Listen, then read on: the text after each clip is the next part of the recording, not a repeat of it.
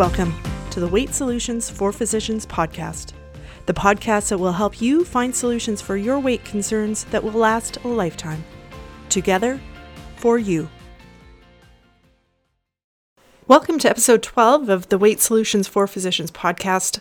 I'm your host, Siobhan Key, and I'm happy you're here.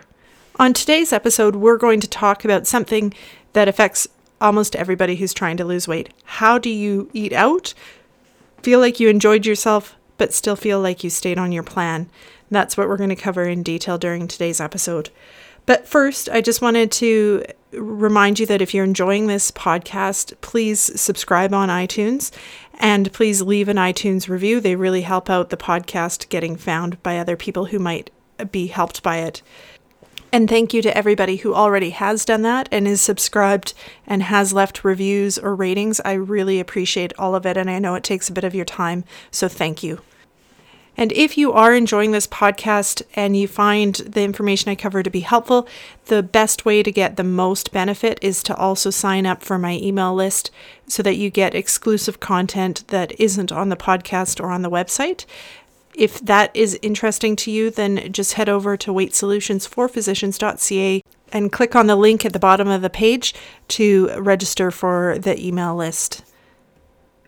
As I get going, I am going to be starting to put some of my favorite recipes and some of the recipes that are in my meal plan into those emails, and that will be the only place that you'll be able to find them. So, if that would be helpful, just make sure you go over and get signed up so you don't miss any. Now, we're 12 episodes in, and this podcast has been going for about two months now. And I'd be really interested to hear how things are going for you. Uh, what things are you finding most helpful, and what things are you still struggling with? That will help me plan further podcast episodes that will most likely help you and serve your needs. Uh, so just send me an email um, or comment on the website uh, about what things you would like, or post any questions uh, to help make this more of your podcast. I was just down in Dallas this past weekend at a course done by Brooke Castillo, um, and it was great. And I met lots of people that are doing really interesting things. And so, watching over future episodes, there's going to be more interviews with people who have expertises in areas uh, that I think will be helpful for you as you work on your long term weight loss. So, keep an eye out for those episodes. All right, on to eating out. Now, as busy doctors, it is really easy to eat out a lot, either eating out for business and work meetings or eating out when you're on call because you didn't have a chance to bring food, or just you're tired during the weekday and you end up eating out as a family because you can't figure out what else to eat. And so I think it's really important to have good, solid plans about what you eat when you eat out so that it's not stressful. We're all going to have to eat out sometimes. And if you can just walk into pretty much any restaurant and have confidence that you know what you could order and be comfortable that you're staying on your plan when you order it without feeling deprived, I think that goes a long way to helping ensure long term success. I know for me, when I was working on losing weight, using other methods, uh, eating out was always my Achilles heel. It would be what would knock me off path. I would feel like I was doing well, but then to go to a restaurant and try to eat low fat, low calorie, low portion, it felt really restrictive and felt like I was being deprived, which I wasn't doing all the thought work and things like that at that time. And so that would just set off my brain in all different directions. And I would end up often just ordering stuff that I wanted, which would then throw me off path on my weight loss attempts. I really find eating lower carb to be far easier to stay on path in restaurants than eating low fat. And I think it's one of the big things that makes me feel that this is a really sustainable way to eat for life. And so I'm going to talk about my best tips about exactly what do you order at different restaurants and how do you kind of problem solve a menu. But first, let's start at the beginning. So, the first tip I have is that even if you're being perfect and staying low carb and feel like you're staying right on plan when you eat out, if you eat out a lot, it likely will slow your weight loss efforts. And that's mainly because portion sizes are different when you eat out than when you're at home. The plating is different, so it tricks your mind and you end up consuming more food than if you're eating at home. So even if that food is low carb and what you uh, like would eat at home, you probably are going to end up eating more in the restaurant than you would at home and that might slow your weight loss efforts.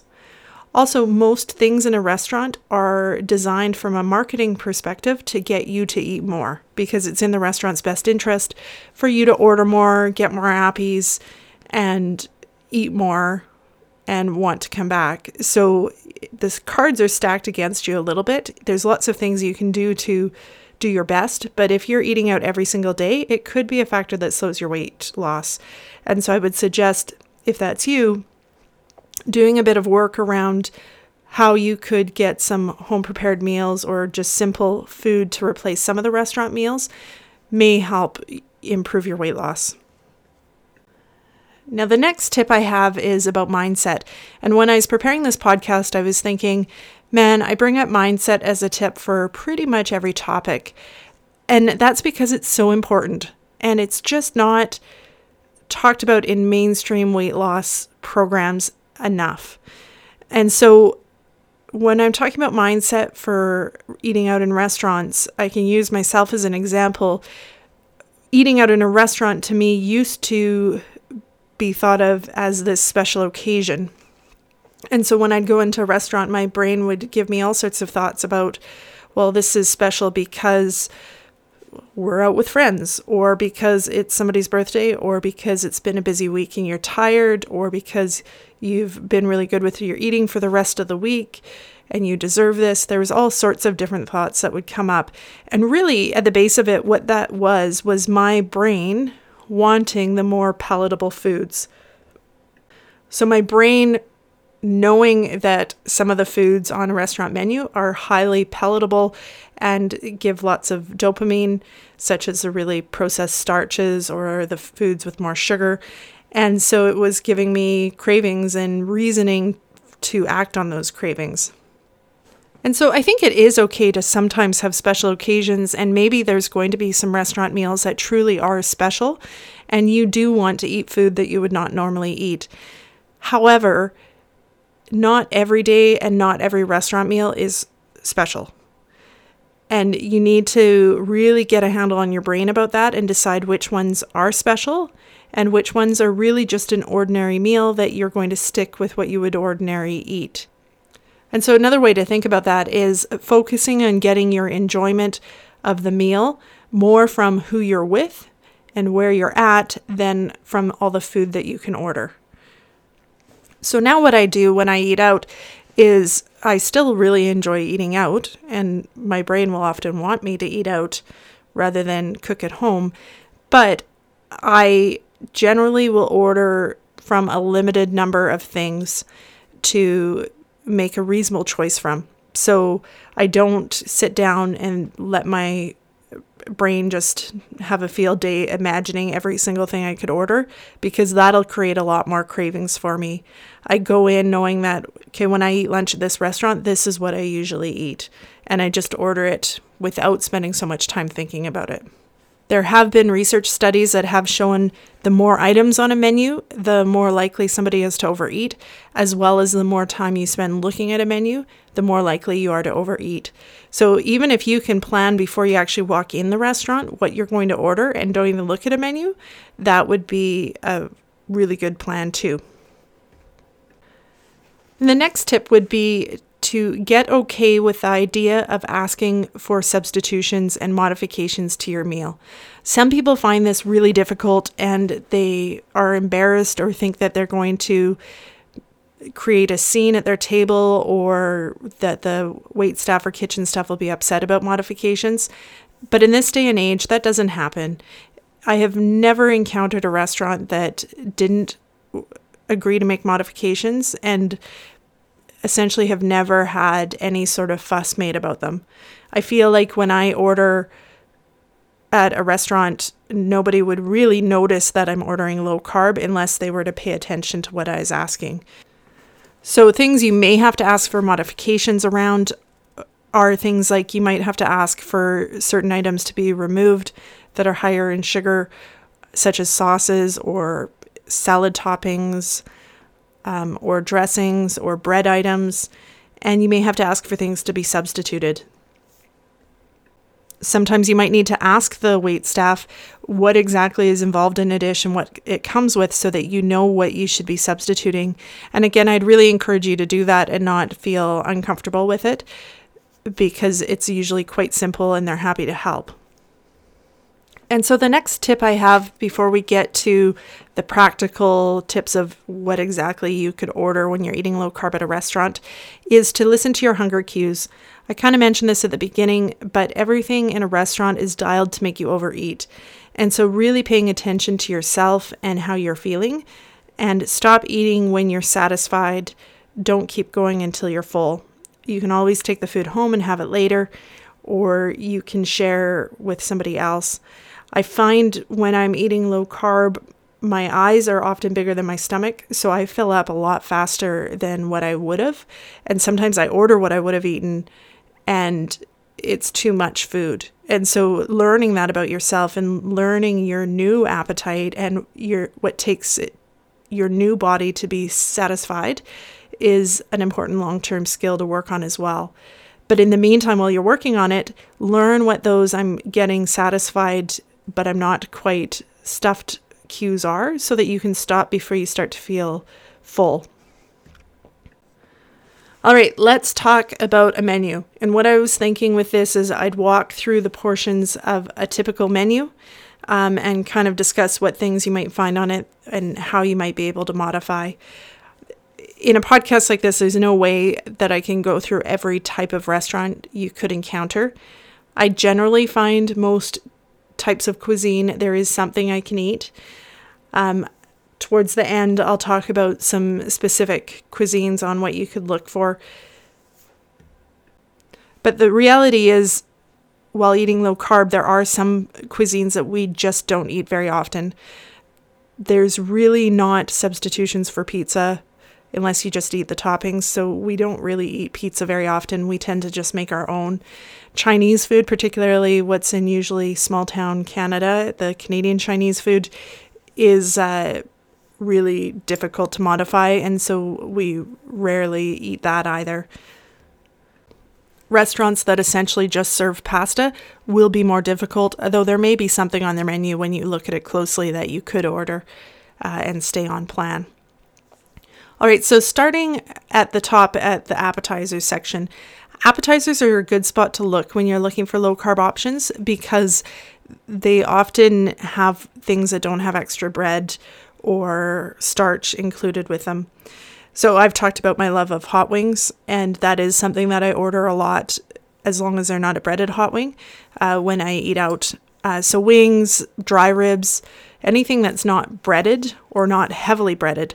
I tend to take the approach when I'm eating out of not needing to be perfect. So sometimes I do have things with a little bit of breading, uh, but I try to avoid like a really heavily breaded uh, food. I love, love the um, current uh, trend of having like fried Brussels sprouts on the menu or fried cauliflower, things like that. Uh, I often will order that if it's there. In fact, like I'd say fried Brussels sprouts are one of the foods that I crave now. And if you haven't tried them, I really encourage you to give them a try because they are delicious.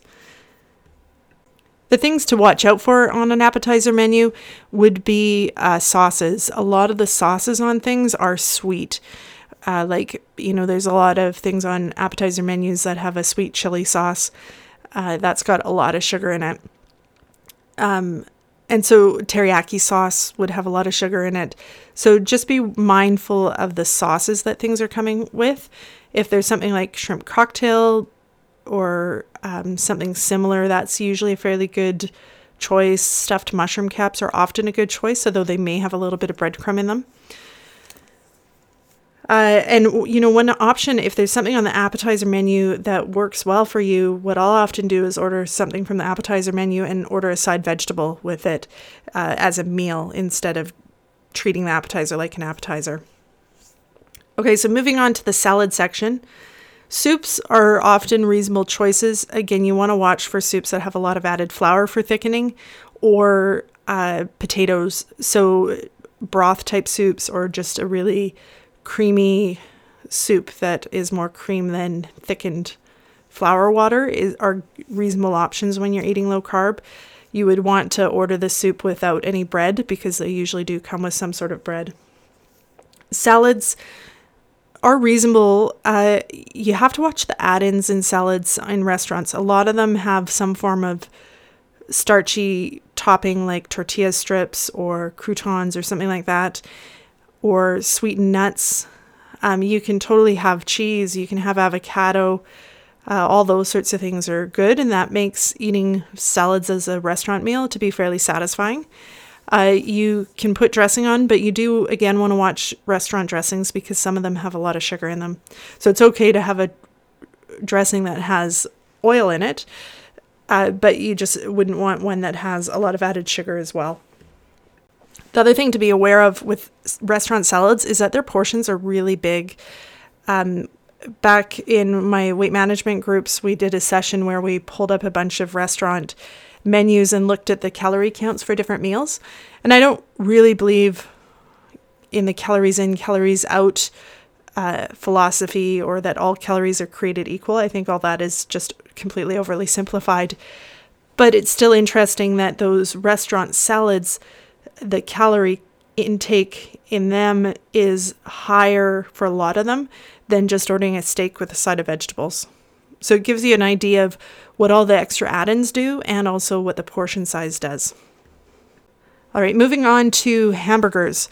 This is another good section for um, restaurants. The simple version is just get a burger lettuce wrapped. Almost every restaurant will do it. Some do it better than others. So, my husband and I have our favorite places. We go for a lettuce wrap burger where it holds together. The lettuce is always crunchy.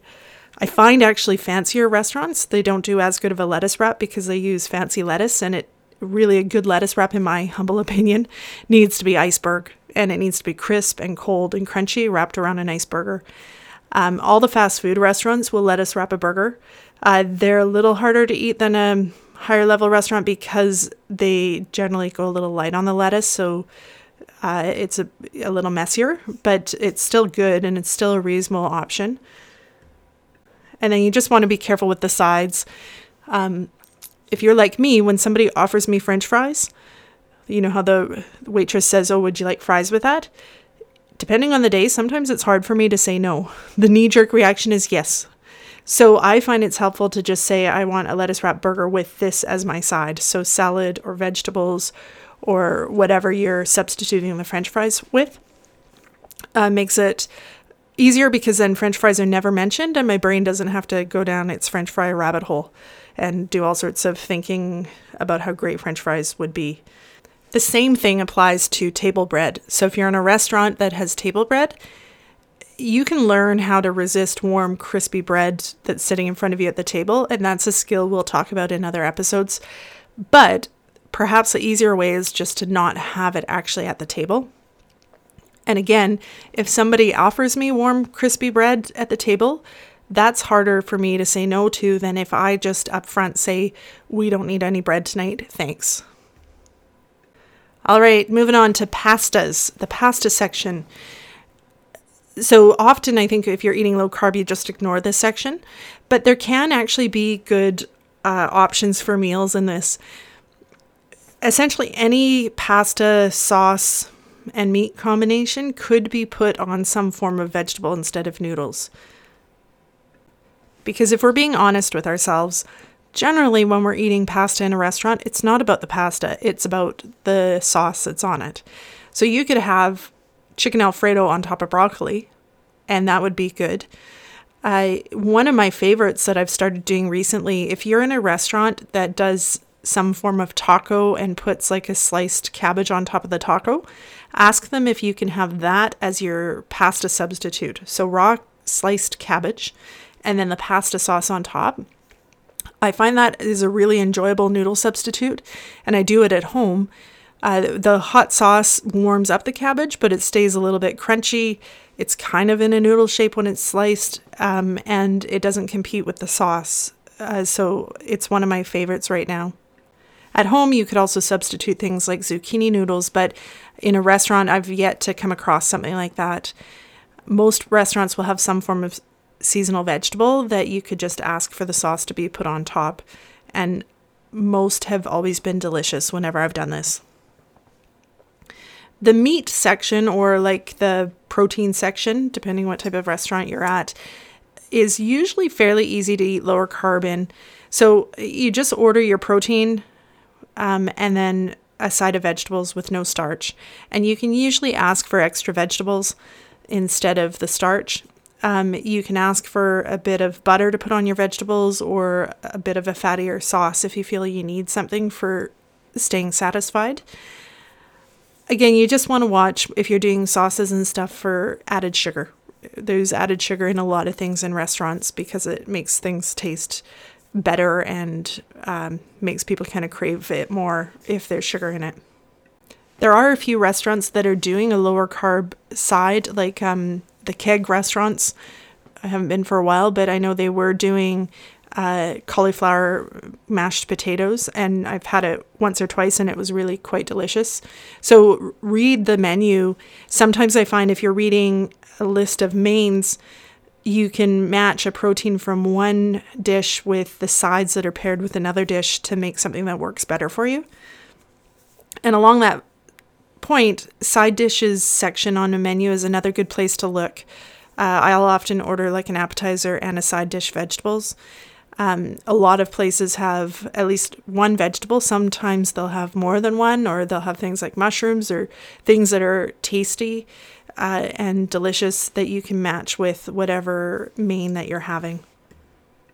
All right, and my final tip for eating out is to watch the alcohol intake you can go into a restaurant meal with a good managed mind and really good intentions and knowing what you're going to order. And it really doesn't take much alcohol for your intentions to totally change, for that bread to suddenly seem like a good idea, or the dessert to seem like, well, this time it's a special time and I'll just order it. And so I know often if you're eating out and having a nice dinner, it's nice to have a couple glasses of wine with friends. But I would just say, really pay attention to how that affects you. How are you able to make decisions if you're not having alcohol with a meal? And how do you make decisions when you do have alcohol with a meal? And just like everything, use it as a bit of a science experiment so you really get to know yourself and your own behavior in the two different scenarios.